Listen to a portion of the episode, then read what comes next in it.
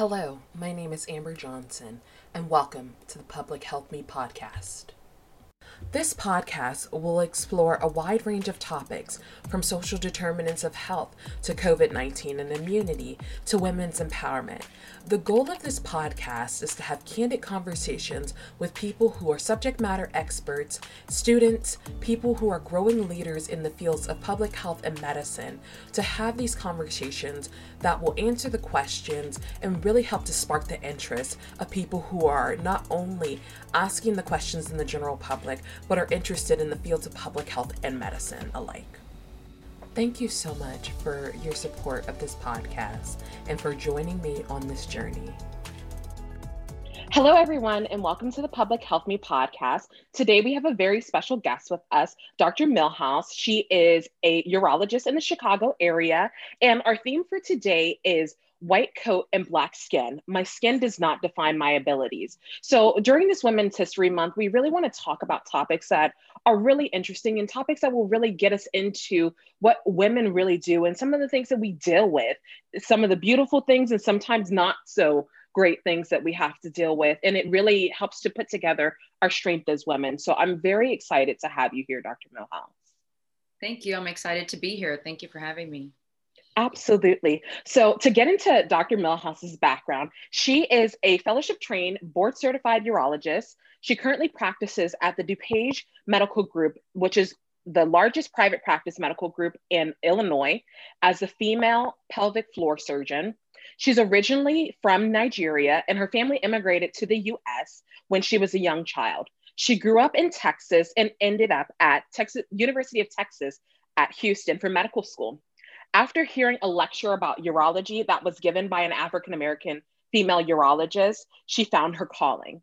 She trained at the University of Chicago for urology residency, and thereafter, she completed her fellowship in female pelvic medicine and reconstructive surgery. She is a wife and a mother of three. She's passionate about introducing young people to urology and mentoring underrepresented minorities pursuing medicine. So, this is a phenomenal background and such a great story to be able to share with people. So, I appreciate you and I salute you for everything that you do.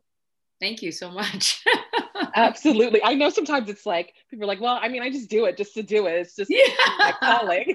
and then yeah. when people give you your accolades, you're like, okay, I mean, you know, I just do it. Yeah. That's how it feels. yeah. I absolutely understand it. So, to really get into our first topic of today, our problem statement for this episode is what contributes to discriminatory practices in healthcare as it relates to Black physicians.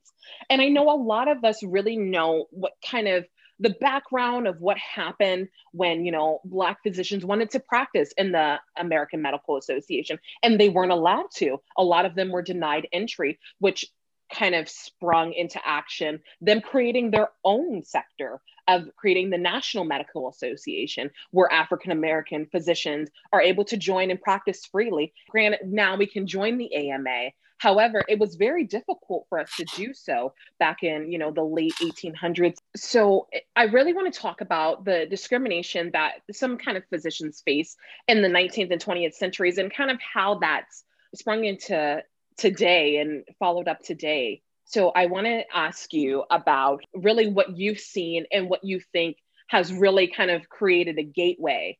They're still being practiced or still happening in the 21st century. Well, like many institutions or sectors or specialties, you know, we were systematically like left out of that you know. So medicine was a profession it's a it's a high esteem profession. African americans have been systematically left out of that profession.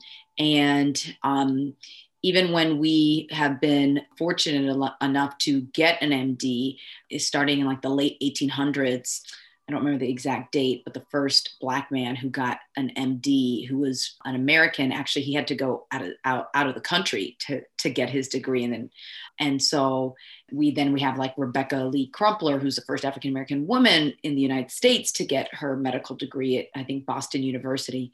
Even then after that these pioneers they struggled to like actually practice. They struggled to actually be a part of the medical community.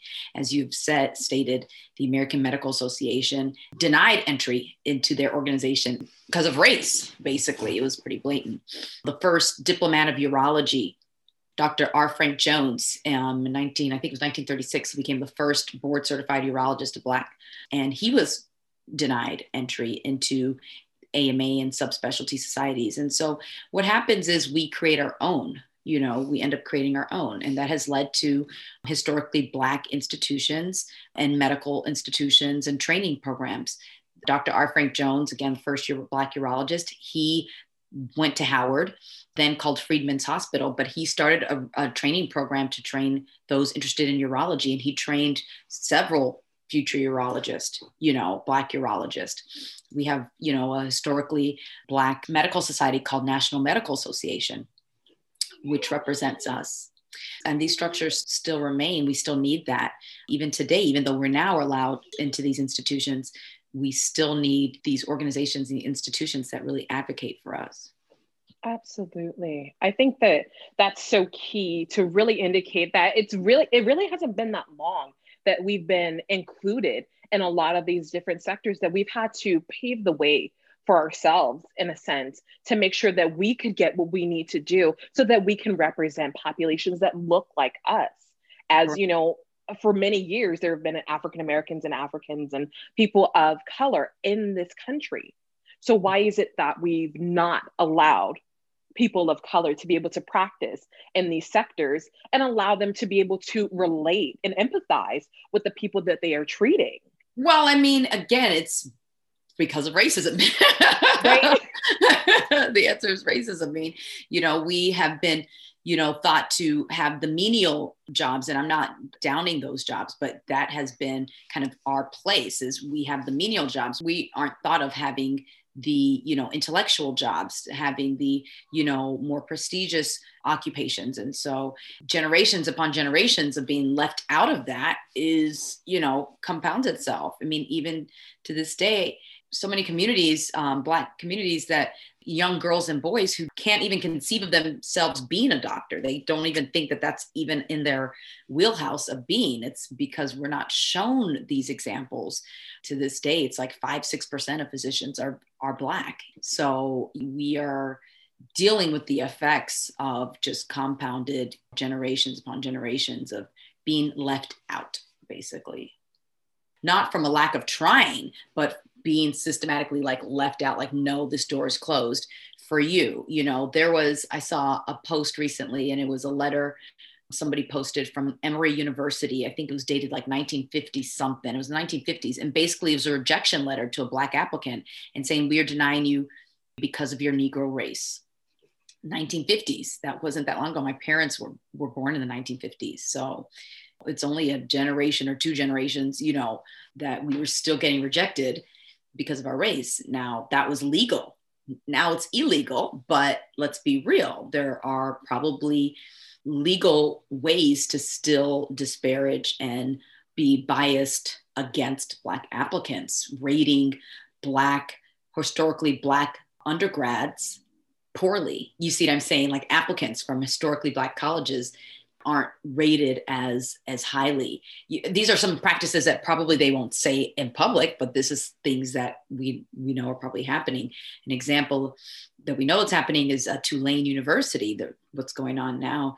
It's been exposed that the way that they look at their med peds resident applicants may disparage against black applicants. Well those from historically black institutions yeah, and that creates a huge problem in terms of not even their diversity quotient, but in terms of our overall, what does the overall picture look like and how are people being treated when it comes to, you know, their overall conditions, what they're going through. A lot of social determinants of health are not being considered in medicine because you have people that don't know anything about the struggles no. and some of the, the things that people have to constantly go through the systemic oppression sometimes those transgenerational um, consequences of racism on people's health in general. You know, I've, I've been doing a lot of research recently about how transgenerational racism affects people's DNA, especially people mm-hmm. of color. And it's one of those things that I really wanted to get into because it's not talked about enough. It's something that we sweep under the rug and we just say, oh, Black people just have to be strong. They're able to just withstand pain. They're able to withstand a lot of different things. But think about the fact of, you know, sometimes what that's doing to people's DNA. And then what you pass on to your children, it's mm-hmm. like that survival mechanism that is ingrained within us mm-hmm. that doesn't necessarily have to be there because we can break these systemic barriers. But it's like every time we try, it's like we're met with opposition. And that's a difficult process to go through. Our ancestors have been doing it before us. And we're at a point where, you know, a lot of the new generations and our generations are saying, enough is enough.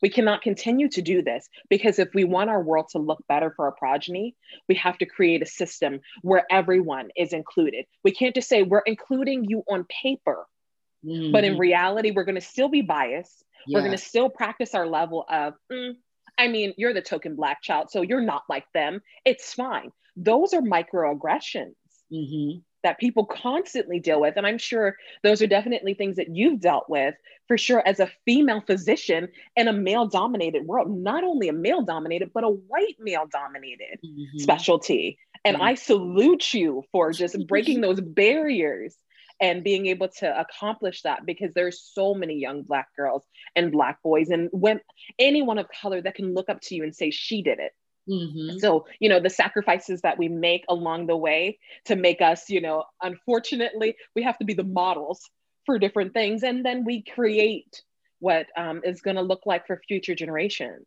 agree agree i mean that's why it's so important for me to use my voice i mean again i'm sitting here in front of you as a urologist only because I saw a black woman urologist and I was floored. I was absolutely floored that a black woman was a urologist, the top, if not, I think we're like number one or number two as far as like the least amount of women in a specialty, neck and neck with ortho or, and neurosurgery, I think um, urology is, you know, up there in the lack of diversity uh, gender wise. And then 2% urologists are Black. So to be a double minority in this really, like you said, well dominated male, white male dominated field, uh, I found my calling. And so now, as a urologist, I have to be out there. People need to see.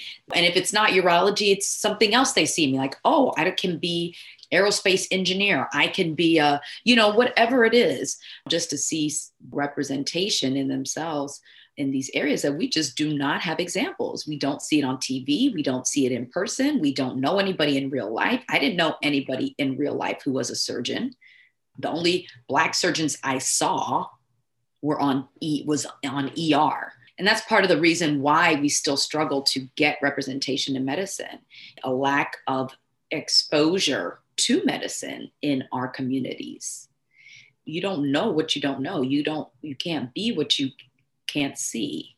I wholeheartedly agree with that and I think it's such a pertinent statement to mm ensure that people that are looking up to people like us make sure that they see that we are doing these things so that we can create a pathway mm-hmm. for people not to have to struggle so much through some of the struggles. They may still have to struggle, but hopefully the struggle won't be as difficult and it won't be as arduous of a road for people to kind of chart their path yes. down at the end of the day.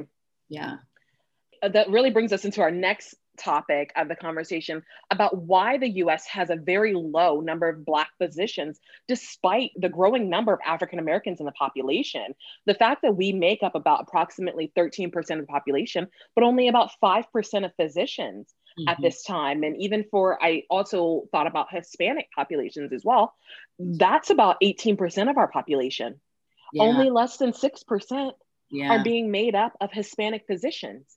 That's a serious issue as we deal with migrants coming into the country. We think about situations with the dreamers people being held in these places and they're not getting care from physicians that look like them. I want to say not even a year ago in Georgia at the detention centers where mm-hmm. females were getting hysterectomies. Mm-hmm. And that becomes for me as a public health person, I think about health literacy immediately. Mm-hmm. Was there a translator there?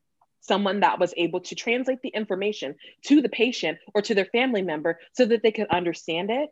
Was the literature translated as well? You know, mm-hmm. it becomes a whole big thing because there are people that will push their ideas on other people thinking, okay, you know, they're a minority, that's perfectly fine, everything is okay on that side. But we have to also think about the fact that there is a huge lack of health literacy in this country. There's a lack of health education, and we have to ensure that not only the people that are being treated understand their conditions and understand what's going on, but also that we can educate physicians mm-hmm. to be able to be in these positions where they're able to have these conversations with people that look like them.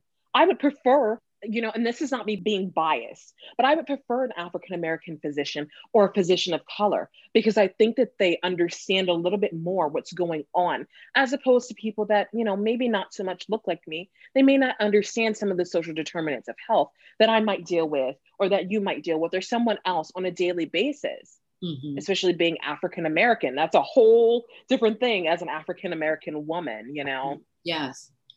Yeah, so you touched on a couple things. I mean, number one, you you mentioned your preference for you know seeking out professionals, medical professionals that look like you, and studies have shown that minorities have better outcomes with their ethnically matched, racially matched physicians. You know, black patients have better outcomes with black physicians, even as early as in the need, like as newborns newborn black newborns have a better chance of survival if they're under the care of a black pediatrician. That should be a wake-up call for for everybody in the medical community. It shouldn't be so but it is so. Right now what we need to do is like you said increase diversity in our ever diverse population. Let's let's be real. America's just getting more and more diverse. We have to be represent the, the people that we treat, but then also teach everybody to be culturally competent. Well, how do we do pro- solve problem number one? Increasing diversity is a problem in minority communities because there's a lack of exposure. These are communities that are generally systematically had denied the same educational resources as more affluent usually more white communities and so if you are if your school in elementary doesn't give you any exposure to like career day to you know the internet to you know books that include professionals that look like you. If everything that you see looks like somebody that's not you you don't see a representative black scientist in anything that you've ever come across in education or a black physician you know how are you going to again envision yourself becoming that? If we aren't able to expose high school students to different parts of medicine even if it's just a short one hour whatever that can make a difference. And so again there's this lack of representation lack of exposure and then there's a financial burden. Black families have generally have like a dollar to every hundred dollars that a white family has. And so you're dealing with, and, medicine is expensive. I mean, it's not cheap to go to undergrad, then to go to medical school, then to do residency, to do those things. And so financial constraints, we have to address that structurally. And so these things combined, we're trying to work on the pipeline. It's a structural issue, but it's also a pipeline issue. Absolutely. I'm glad that you really touched on the idea of being able to afford the affordability of undergrad and then grad school. There's a lot of people that want to venture into so many different things, but you have to consider what is going to be, unfortunately, sometimes the most lucrative for you coming yeah. out of undergrad, because that's some people, that's where they can just finish and end. That's it. They can't even mm. dream of being in grad school. They may have to work in order to get to grad school. I've seen people work to be able to afford not only grad school, but also med school because yeah. they want to be able to create a better future. And that becomes a wealth gap for yeah. us in society. And it makes me think about just some of the systemic barriers. Being a physician was typically, you know, a white profession because people came from Europe with yeah. money and then they were able to establish these generational wealth sectors. And then you have people that were slaves, unfortunately, having to literally build everything that they've had from the ground up. So then you see these influences and you see how this has affected people going forward and their children and their children's children. And we're still seeing the effects of you know slavery on African Americans and what they're actually able to do in terms of professions. And thank yes. God, you know, a good number of you all have been able to break these generational cycles and be able to be in these professions of esteem. Yeah, I think it's important. You mentioned like what the effects of slavery, but let's slavery, but let's make sure the audience understands racism didn't end with slavery. When slavery ended, wait, they found other ways to oppress us you know and so there were uh, there was the jim crow there was um, you know the uh, what am i i'm blanking on like codes you know these were all these things that were kept to you know systematically punish black people for getting out of their place. Our place was at the bottom you know and there were legal things that were on the legal laws that kept black people at the bottom okay? Kept black people from owning and renting and you know building land and you know getting into certain professions you know? That affects your wealth. That affects your you, the next generation. And so these were in play legally for years and not probably maybe became illegal in 1960s okay?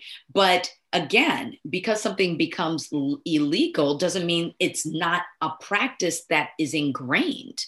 There was a study here in Chicago where I am that banks, JP Morgan Chase, huge, you know, uh, you know, lender, they lended there's a white neighborhood, prominent white neighborhood, Lincoln Park, more to one single white neighborhood than all of predominantly black neighborhoods in Chicago combined. Wow. 41 times more likely to, you know, more lent to white neighborhoods in Chicago than black ones. You know, and you just have to go to a city like Chicago to see the difference and how that difference shapes you. There's a lack of public parks, there's food deserts, there's less facilities for education and for exploring arts and for exploring science and school systems and, and all of those things, public transportation. You know, if, if every if day-to-day living is a struggle, I mean, how can you even manage to consider yourself uh, striving to go into grad school or to become a med- medical doctor. You're just struggling just to do regular stuff from every day. And so this won't, the, the, these are a lot of problems uh, are beyond just accepting more Black people into medical school. These are problems uh, that, again, are ingrained in institutions, multiple institutions, and in, in the structure of our society. Absolutely. I'm so glad you brought up this health equity thing because that is like my thing. I yeah. love things about health equity because it's so important to really distinguish the difference between equality and equity. Mm-hmm. People say, oh, I want equality, but we really need equity. Equity equality okay everyone has the same thing across the board. And there's this amazing diagram that i always love to refer to where you know they're looking at the field Fence. there's a box mm-hmm, yeah. Absolutely. And people are standing there with equality. Someone can't see over the fence you know with equality mm-hmm. if they're not tall enough to be able to see it. They don't have enough resources to prop them up to be able to mm-hmm. see above you know where they are Mm-hmm. With equity, we give people the opportunity to have the stepping stones, to be on a higher ladder if mm-hmm. need be, to, in order to get to where they need to go. Mm-hmm. And I mm-hmm. think Chicago is a phenomenal example of what really happens and how the distinguishment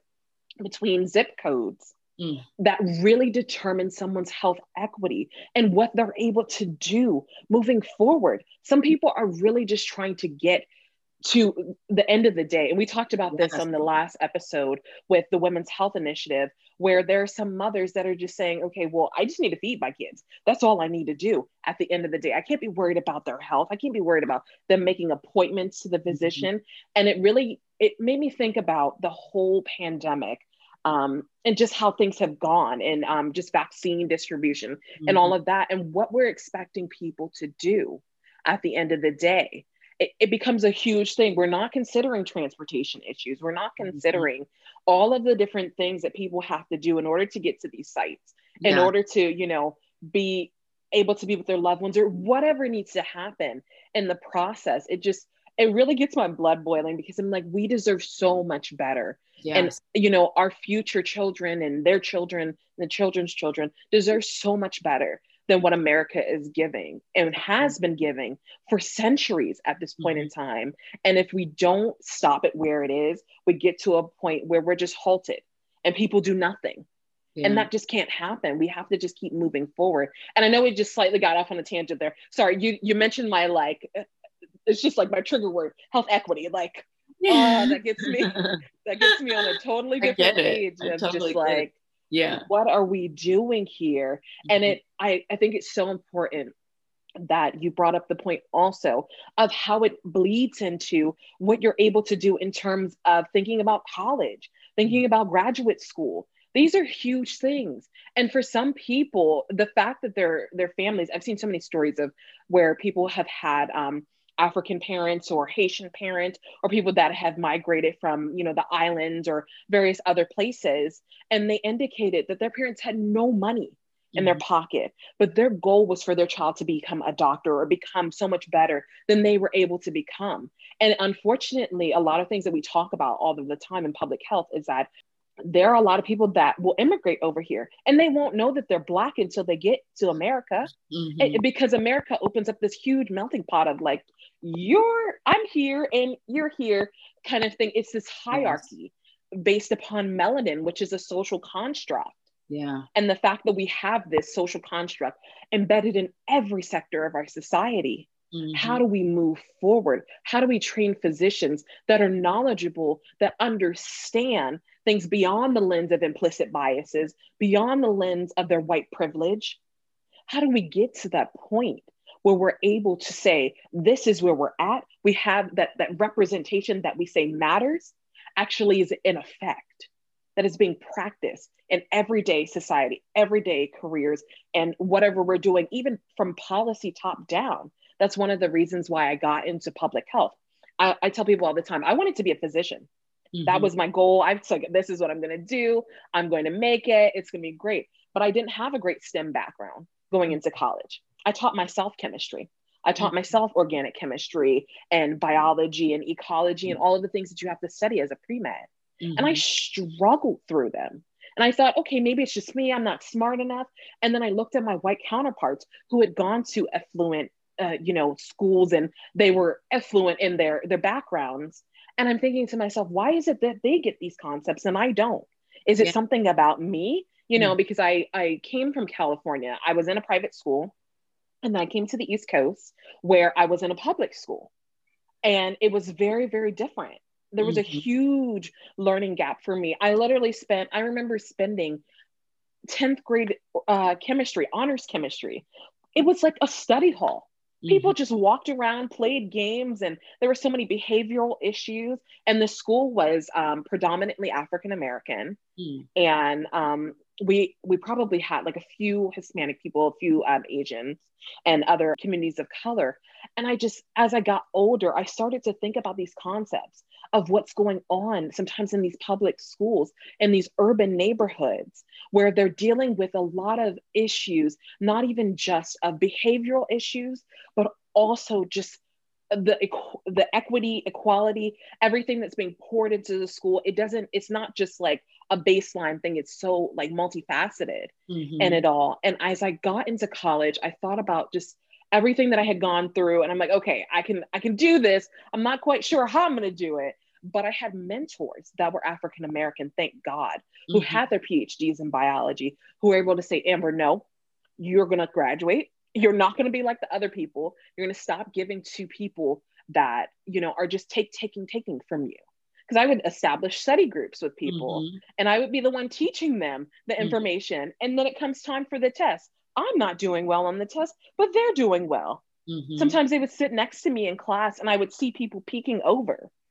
at mm. my exam and i'm just like what is happening here? Mm-hmm. So, as mm-hmm. we really get into the overall scheme of things, these were unfortunately my white counterparts relying on the knowledge that I had mm-hmm. in order to pull themselves up. Mm-hmm. And then I'm left in the dust. So, I had to really teach myself that this is a thing that I have to stop allowing other people to, you know, kind of pull themselves up by standing on top of me. mm-hmm. in the process. And I think as African American women and African American professionals, we really get into this position where we have to say enough is enough. Like you want to help people, but it's really difficult to help people without hurting yourself sometimes in the process. Sure. Yeah, we have to take care of ourselves, especially because we are often at a disadvantage. We don't, again, have um, the connections or the mentors or you know the people who even know how to counsel us. And it's like babies you, you're going to medical school? Great. I don't know anything about how that process is is to get into medical school to get into residency. And so we have to find people who will we have to take care of ourselves and find people who will invest in in guiding us. Um, there's a lot of guidance in this process to become a urologist to become any physician it's like i didn't get here on my own skills. I was guided through at every step of the way. There was somebody that I leaned to to help guide me. Like, is this the right thing I should do? Oh, don't do that. Oh, change, you know, you should be doing this, you know, um, that kind of stuff. Um, but you said something about like, how do we, you know, teach or I don't know how you worded it, but and how do we train our current physicians how to take care of patients um, of color? I think is what you were alluding to, our diverse thing. And I think it's, it's a process. I mean, we're not going to see the end result of this in our lifetime. Um, you know, we're just laying seeds and foundations that will be built upon. But, you know, number one is every major, every institution, healthcare institution, um, healthcare organization, they need to acknowledge the role of, they need to acknowledge the healthcare gap and um, acknowledge the role of um, structural racism and implicit bias in medicine, in healthcare. If you're not doing that, if you're not acknowledging it and doing that work in your healthcare institution, you are already behind. Okay. Mm-hmm. You know, you need to get on the train and it needs to be a priority and not, it can't be like a checkbox thing. It needs to be like a whole priority. How are we going to be a part of this solution, a part of change? Um, I work for a large multi, like I, like you said in the intro, large multi specialty institution or, or private practice we have made it a priority to tackle disparities, you know, patient facing disparities and also employee facing or you know um, barriers. Like how are we not supporting or you know or how can we better support our our employees and physicians of color? And obviously how can we better be serve our communities of color? So there has to be a, a priority um, it has to be a consistent thing. It's not, again, a checkbox where you do a weekend or a course for an hour. Okay, we did it. No, this has to be ongoing, intentional training and education. Okay, there's a lot of education here. I didn't know, I didn't know social determinants of health until last year. Didn't know that phrase even wow. existed, you know, until that, you know, um, I think I didn't know that that was a thing, but I knew of I knew the concept, but didn't know that, oh, there's this actual, like, this is science. Okay. There's a whole science behind this. Um, and so, uh, you know, we, we don't, these aren't things we're taught in medicine at all. We're not even taught how to like talk to and, and treat patients of different backgrounds. They don't teach us that. They need to start, you know, we, we, you know, we need to start learning. This needs to be part of the curriculum. How do you talk to your patients who are who are Spanish speaking or other, you know, how do you effectively talk to patients who have a language barrier? That needs to be a medical school like 101.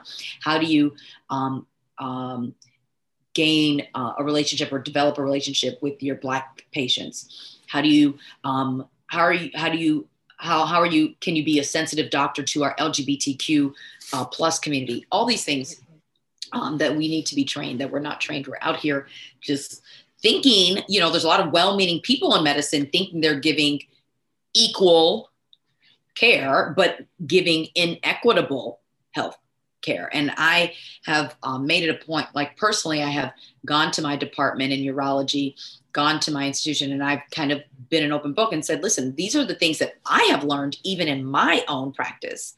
I don't think I was giving equitable care to my Spanish speaking population. Why? Because i was it was i had to have an interpreter and i was maybe not giving them all the information. I honestly became aware of that. I mean this is a way that this is you know again impl- that implicit bias that that we have we all have and have to be aware of. Um, and so, you know, that's one example. Um, so we just need to, it needs to be intentional and ongoing. Oh, I wholeheartedly agree. That is my dream job to train physicians how to be more aware of mm-hmm. their implicit biases, how to be aware of social determinants of health, really ingrain and incorporate public health into the practice of mm-hmm. medicine so that people can understand that it is not just a textbook example of what you see that is a disease presentation that it is an overarching thing that there's so many things to people's stories that you yes. can't get in a 20 minute visit sometimes sometimes even less than that for yes. people and i want to ensure that you know going forward that that is something that physicians and healthcare providers are able to provide to patients so that they will understand that like this is a thing and this is why you know your patients that you call non-compliant are being quote unquote yeah. you know non-compliant. Maybe they can't afford to go to the nearest drugstore to pick up their medication. They can't do you know all of the things that people can do that are in affluent neighborhoods. I remember um, at the beginning of this pandemic um, my sister ended up contracting covid. So they actually the healthcare provider sent a town car to her with a pulse ox and a couple of other things that she needed. Wow.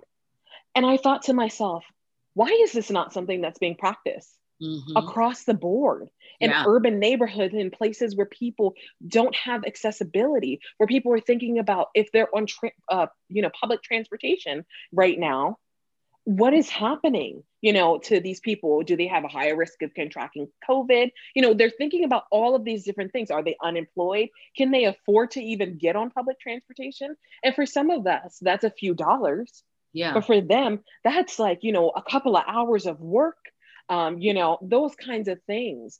So yeah. I just, I constantly think about what it is that we're doing and how we're thinking about the overall approach to medicine and healthcare and how we can be combining so many different fields to work together as allies instead of against each other mm-hmm. so that we can learn some things from each other Agreed. because we didn't all get here on our own. So I am so glad that, you know, I'm able to sit here as a public health professional, a budding public health professional, and speak to a physician who is established in her career and really understand some of the things that, you know, public health professionals are really trying to teach on their own on the side. And then it's like us against medicine and we're trying to all talk, but it's like, everybody is like, well, we know more because we're the MDs kind of thing. So mm-hmm. I think sometimes it really gets lost in translation.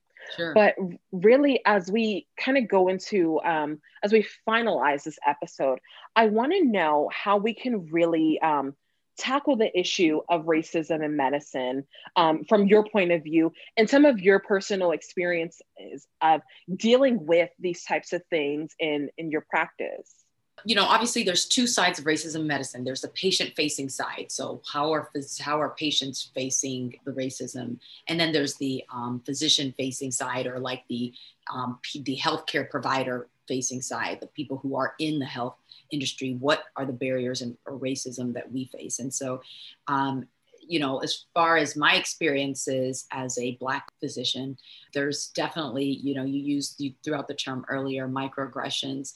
Microaggressions are a form of racism, whether they're in, whether it's um, intentional or unintentional. And a lot of microaggressions are unintentional.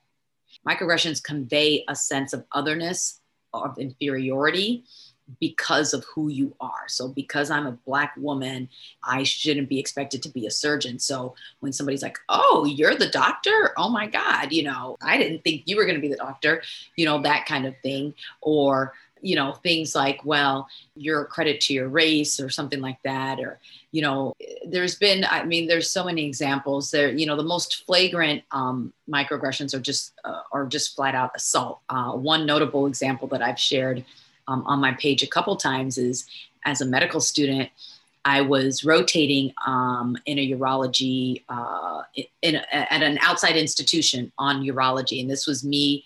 This was before I formally applied to urology, so I was, you know, kind of the eager medical student who's trying to put on the best face because I'm trying to get into this very um, competitive specialty, and, and I'm a visiting medical student at another uh, institution and I walk into the operating room, and the operating room, you know, typically has like five, six, seven other people potentially, you know, uh, in the room. There's other medical students, a resident, a fellow, and, uh, and the staff.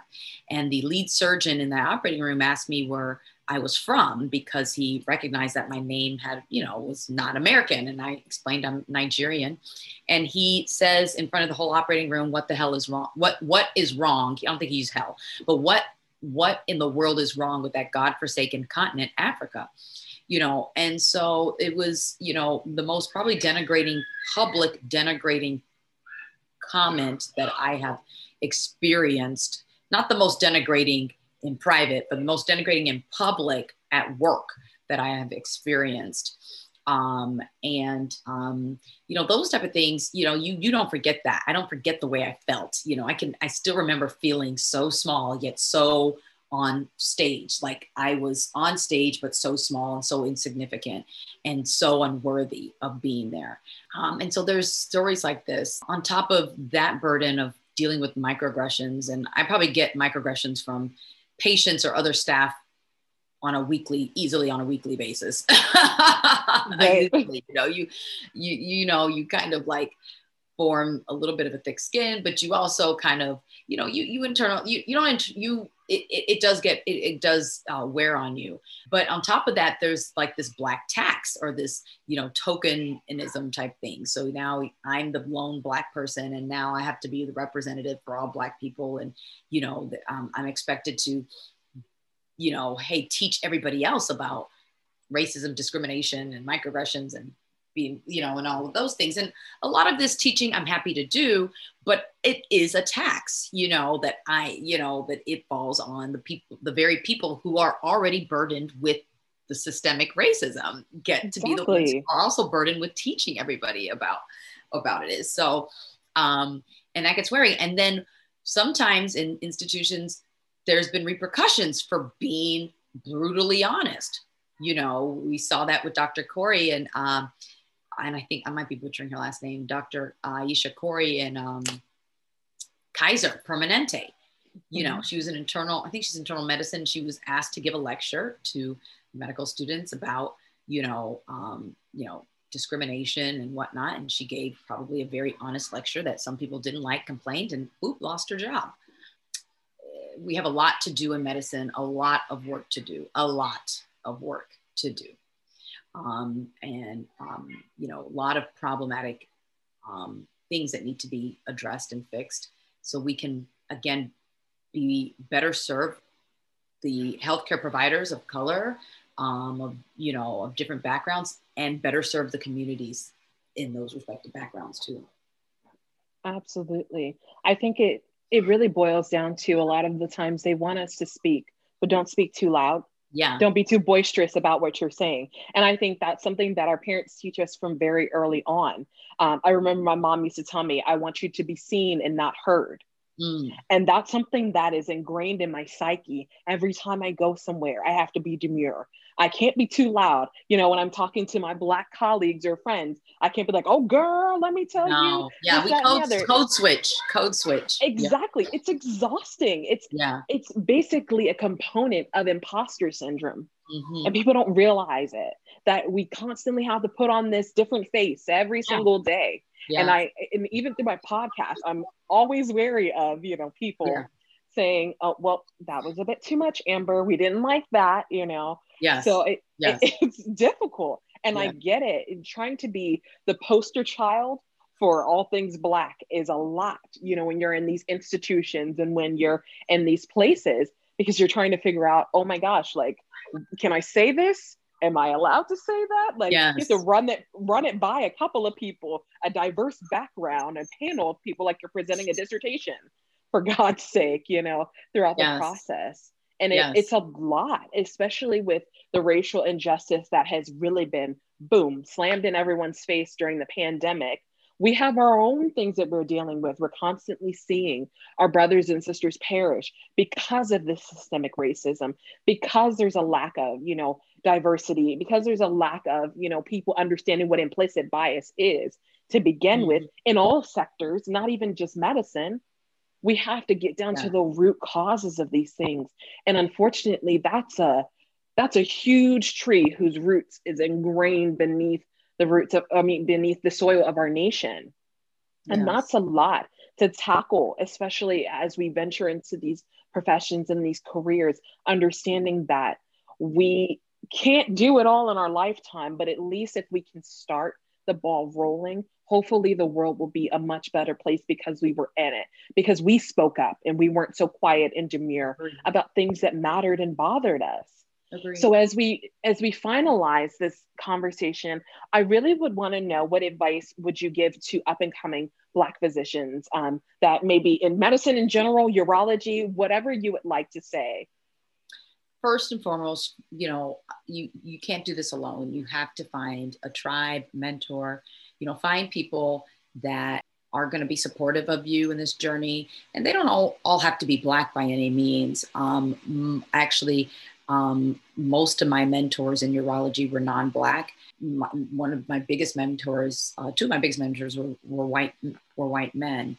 Um, it is if you can find black mentors and and and especially in your tribe it helps because then you can also like have this way of relating um, about you know again all of these other sides of medicine and and just being the being in this profession um, that is unique as a within the black experience okay? You know again being black in america is a very very very unique experience you know? Man. and so and so cultivate that because they're going to be instrumental in kind of pushing you when things are not going well and um, educating you and guiding you.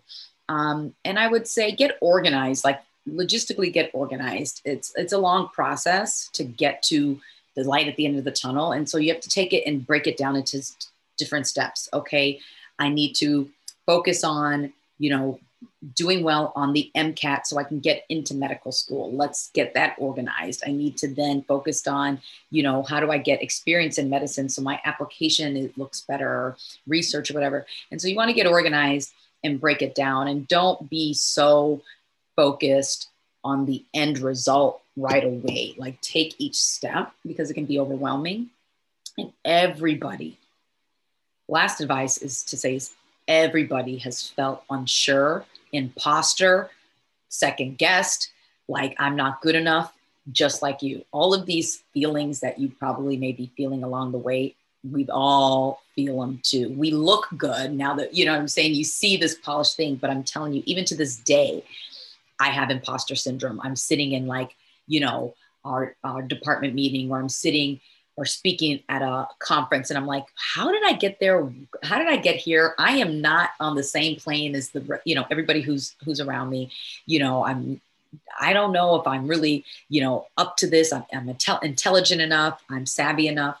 And so um, you are um, you know and you have so many people um, that uh, have gone through the same exact pathway that you did Thank you so much for that. Even though the advice was to the audience, you literally just touched my soul with it. So I appreciate it Welcome. 100% as yeah. I go through the process, you know, of getting my doctorate. Yeah. So I I wholeheartedly Great. that was amazing. I appreciate you being here and your insight and everything that you've provided for this episode. Thank you all so much for joining us today for this episode of the Public Health Me podcast. And please ensure that you are an advocate for yourself, that you stand strong, and that you know that the journey is going, it may be arduous, and may be long, but it is worth it, and that you will benefit so greatly from everything that you're doing, everything that you're immersing yourself in, and that your struggle will not be in vain. So thank you for everything, and please stay safe and well, everyone.